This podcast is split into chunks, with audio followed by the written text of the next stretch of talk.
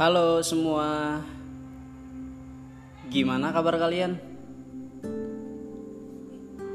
Puasa kalian gimana? Bentar-bentar, ini pertanyaan gue yang terakhir. Gimana hati kalian?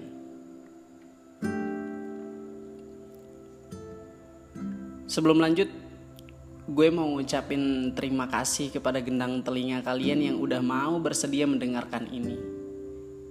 Sesuatu yang mungkin sebagian dari kalian menganggap ini menyebalkan dan membosankan untuk didengar. Kalian pernah gak sih jatuh hati atau sukanya kebangetan sama orang? Tapi ya udah, kalian lebih memilih untuk tidak menceritakannya pada siapapun, termasuk pada sahabat kalian. Cuma dengan begitu hati kalian merasa aman. Ngechatin dia mulu, bingung nyari topik, sampai pada akhirnya nggak tahu harus ngechat apa lagi. Luntang lantung kesana kemari, padahal cuma mau liatin dia doang. Pergi kemana dan sama siapa? Udah nyiapin bahan obrolan jauh-jauh hari, eh pas ketemu gugupnya setengah mati. Pernah gak? Gue pernah ada di posisi itu, men. Saking bingungnya, gue gak punya energi buat bilang apa-apa ke dia. Eh tapi ya udah. Akhirnya daripada gue gak ngapa-ngapain, ya udah gue luapin aja semua itu di secari kertas kosong yang gue temuin di warkop biasa gue nongkrong. Warkop Bang Ivan, oh. Pada tahu gak?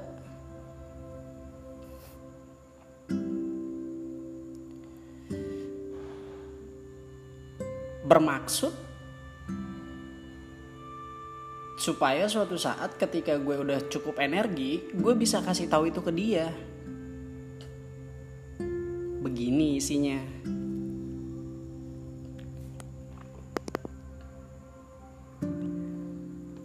Aku memilih sunyi sebagai kawan atas jatuh hatiku terhadapmu. Sengaja tak kusertakan bunyi, supaya segala hening tak menutup telinga sebab bising, supaya tak ada satupun suara yang sampai pada telingamu tentang kabar jatuh hatiku. Aku tak berharap kau akan tahu. Aku tak berniat menyusahkanmu. Biar segala debar, hanya aku yang sadar. Aku dibuat tergelak. Bagaimana asing membuatku tertawan hanya sebab adamu. Tanpa senyum, apalagi sapa yang ditujukan padaku. Kau adalah insan bisu, bukan tersebab gagu. Hanya mungkin engganmu bercakap atas satu ketidakpentingan.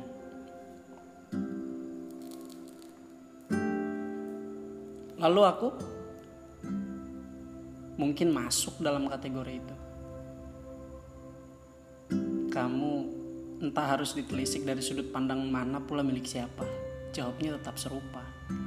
Tiap netra memandangmu bongkahan keras yang belum bertemu lunak.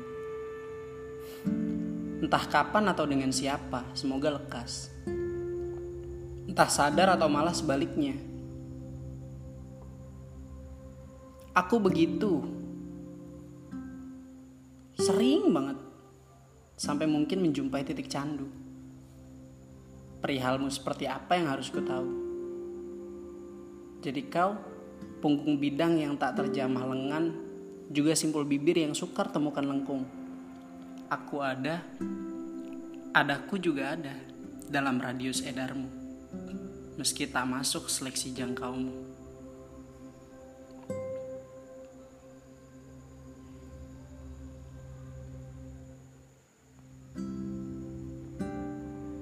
Aku cukup jadi ada, tanpa perlu masuk daftar berharga dari apa yang menjadi punyamu. Sebatas tahu atau menjadi abu dalam ingatanmu. Tak jadi masalah buatku, sebab dalam kepalaku, kamu adalah apa yang ku beri bilik tanpa perlu berbagi sesak dengan yang lain. Mengenang cukup jadi bagianku. Menggebu cukup dirasakan relungku. Adamu sudah lebih dari cukup.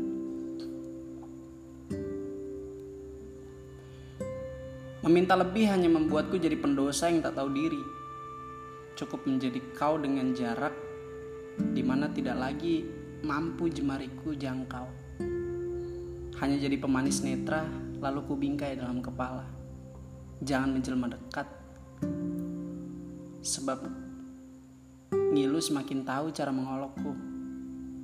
Setidaknya jauh membuatku punya alasan, membuatmu wajar bila tak terjangkau. Aku tidak pernah keberatan untuk tidak dicintaimu. Perasaanku hanya perlu diutarakan, tidak untuk diakui atau kau beri balasan. Aku mencintaimu karena aku mau, dengan segala sakit yang sudah jadi kemungkinan besar yang akan aku rasakan. Kamu juga tidak perlu menjadi bukan kamu, apalagi hanya demi menghargai perasaanku. Sebab aku akan tetap menjadi aku, ada atau tanpa kamu.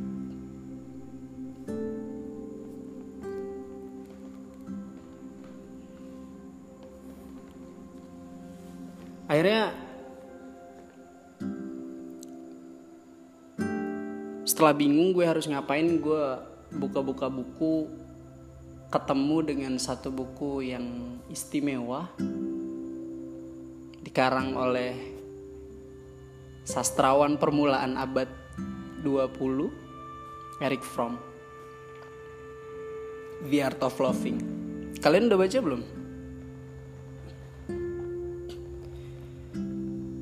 Jadi katanya Eric Fromm itu kebanyakan orang mendefinisikan cinta itu sebagai rasa suka kepada sesuatu. Dan ini sifatnya kebetulan aja gitu, kayak anugerah. Jadi tiba-tiba aja ada semacam suka terhadap sesuatu. Nah biasanya kan orang memahaminya kayak gitu. Makanya istilahnya jatuh cinta, falling in love. Apa iya begitu katanya Fromm? Nanti dia menjelaskan tuh panjang lebar. Nggak begitu sebenarnya cinta itu. Malah kata dia nanti cinta itu kayak seni. Maka orang harus paham apa itu cinta dan harus dipraktekkan. Jadi urusannya bukan apa yang kamu cintai, tapi bagaimana kamu mencintai. Hari ini kan kebanyakan orang fokus mencari apa yang dia suka, apa yang dia cinta. Nah, untuk menj- menjadi pribadi yang mencintai, fokuslah pada bagaimana untuk mencintai. Bagaimana cara mencintai yang baik. Jadi cinta itu bukan urusan apa yang kamu cintai, tapi cara bagaimana kamu mencintai yang baik dan yang benar. Kalau udah begitu, kamu nggak usah capek-capek cari yang cocok buat kamu. Berperilakulah jadi seorang pecinta. Mencintailah secara benar, nanti bahkan segala sesuatu itu layak untuk kamu cintai.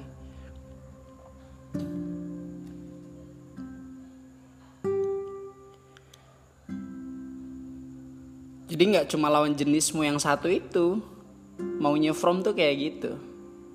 Kalau kita fokusnya hanya pada apa yang kita cintai, nanti jadinya kita milih-milih. Yang ini aku suka, yang ini aku gak suka. Yang ini gue selera nih, yang ini gue gak selera. Nah itu egois katanya Fromm.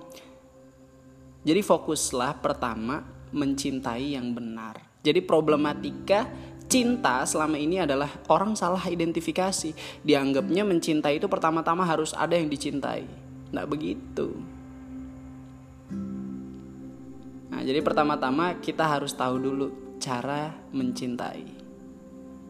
Kan kalau kita mau nulis misalkan, kita kan harus ngerti dulu E Y D-nya sebelum kita nulis. Atau tugas akhir deh, misalnya K T I, skripsi, tesis, bahkan disertasi. Ya kita harus ngerti dulu kan cara nulis yang baik.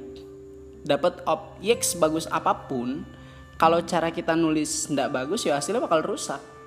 Mencintai juga begitu katanya Fromm. Nah, sampai akhirnya gue nemuin ini, ya udahlah lebih baik gue simpen aja itu perasaan. Meskipun pada akhirnya dia udah jadi milik orang. Lucu sih. Ya tapi gak apa-apa lah. Dan gue berhasil nyatain itu, men. Gue udah cukup energi. Nah, kata aku adalah rangkaian huruf yang paling gue suka. Sebab untuk segala bentuk perasaan, kita tidak perlu jauh untuk mencari topik. Diri sendiri jauh lebih menarik untuk dikulik.